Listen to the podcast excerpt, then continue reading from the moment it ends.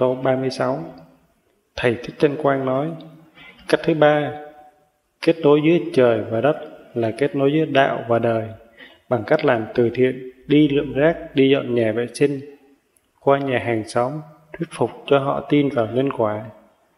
Xin hỏi nhân dân, ý một, thầy giảng như vậy có đúng không? Ý hai, nếu qua nhà hàng xóm, thuyết phục họ tin nhân quả mà không được, thì hậu quả như thế nào?